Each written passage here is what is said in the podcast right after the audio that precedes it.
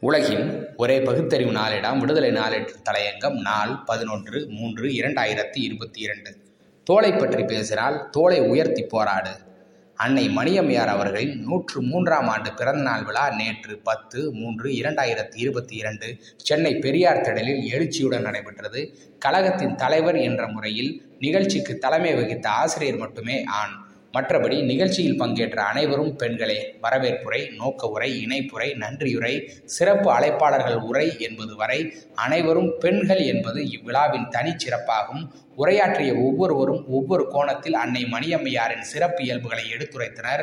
உண்மையை சொல்லப்போனால் அன்னை மணியம்மையார் பற்றி நாம் தெரிந்து கொண்ட வெளிவந்த தகவல்களை விட வெளிவராதவைதான் அதிகம். அந்த அளவுக்கு அடக்க குணம் அவர்களிடம் ஆழ்ந்திருந்தது. எப்போதும் செயல் செயல் செயல் இவைதான் அன்னை மணியம்மையாரின் அமைதியான தோற்றமும் அடக்கமும். அவர் அணிகலன்கள்தான் என்றாலும் அவரிடம் குடிபுகுந்திருந்த போர் குணம் பெரிது. ராவணனினால் நிகழ்ச்சியில் அதை பார்த்தோம். இவ்வளவுக்கும் தம்மளவில் ஆதரிக்கப்பட்ட திமுக ஆட்சிதான் கலைஞர் தான் முதலமைச்சர் அப்போது.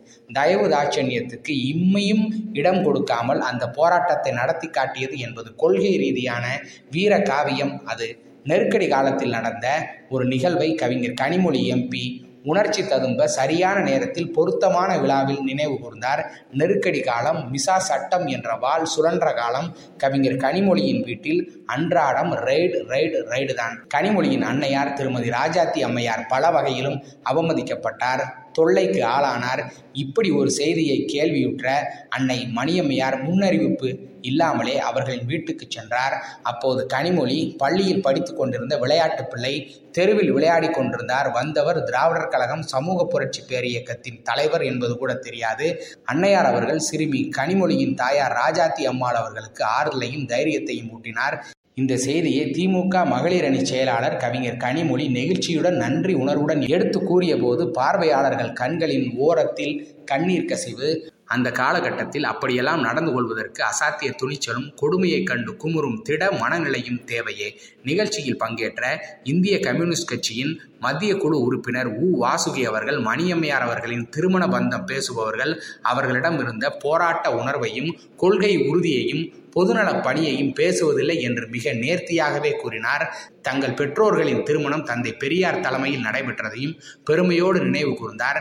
தமது தாயார் பாப்பா உமானந்த் அவர்களிடமிருந்து தந்தை பெரியார் பற்றிய பல அரிய தகவல்களையும் தாம் அறிந்து கொண்டதாக சொன்னார். ஒரு தகவலை கழகத்தின் பிரச்சார செயலாளர் வழக்கறிஞர் அருள்மொழி சொன்னபோது கூட்டத்தின் நுட்பமான ஒரு சிரிப்பலை ஒரு வீட்டுக்கு அழைப்பின் பெயரில் அன்னை மணியம்மையார் சென்றிருந்தார். ரசம் மிகவும் சுவையாக இருக்கிறது. பாராட்டிய அன்னையார் அவர்கள் இதை யார் வைத்தார் என்று கேட்டபோது வீட்டுக்கார அம்மையார் என் மகள்தான் வைத்தாள் என்று பெருமையாக கூறினார்.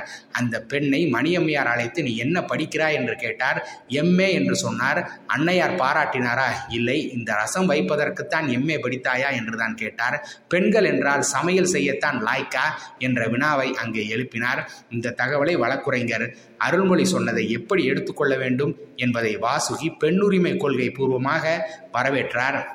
பெண்ணுரிமை சிந்தனையை நான் கம்யூனிஸ்ட் கட்சியிடமிருந்து கற்றதை விட திராவிடர் கழகத்திலிருந்து பெற்றதாக தனது தாயார் பாப்பா உமானந்த் கூறியதையும் தவறாமல் கூறினார். விழாவுக்கு தலைமை வகித்த கழகத் தலைவர் ஆசிரியர் மாணமிகு கி. வீரமணி அவர்கள் தகவல்களை வரவேற்று பெரும்பாலோர் அறிந்திராத தகவல்களை எல்லாம் பாங்குற எடுத்து கூறினர். ராஜாஜி அறிவுரையை கேட்டுதான் பெரியார் மணியம்மை திருமணம் நடந்தது என்பதுதானே குற்றச்சாட்டு? உண்மை அது அல்ல. ராஜாஜி மாறான கருத்தை தான் கூறியிருந்தார். ராஜாஜி எழுதிய அந்த கடிதத்தின் மேலுரையில் கான்பிடென்ஷியல் அந்தரங்கம் என்று குறிப்பிட்டிருந்ததால் அதை வெளியிடவில்லை. தந்தை பெரியாரின் இந்த உயர் பண்புக்கு ஈடு இணை ஏது?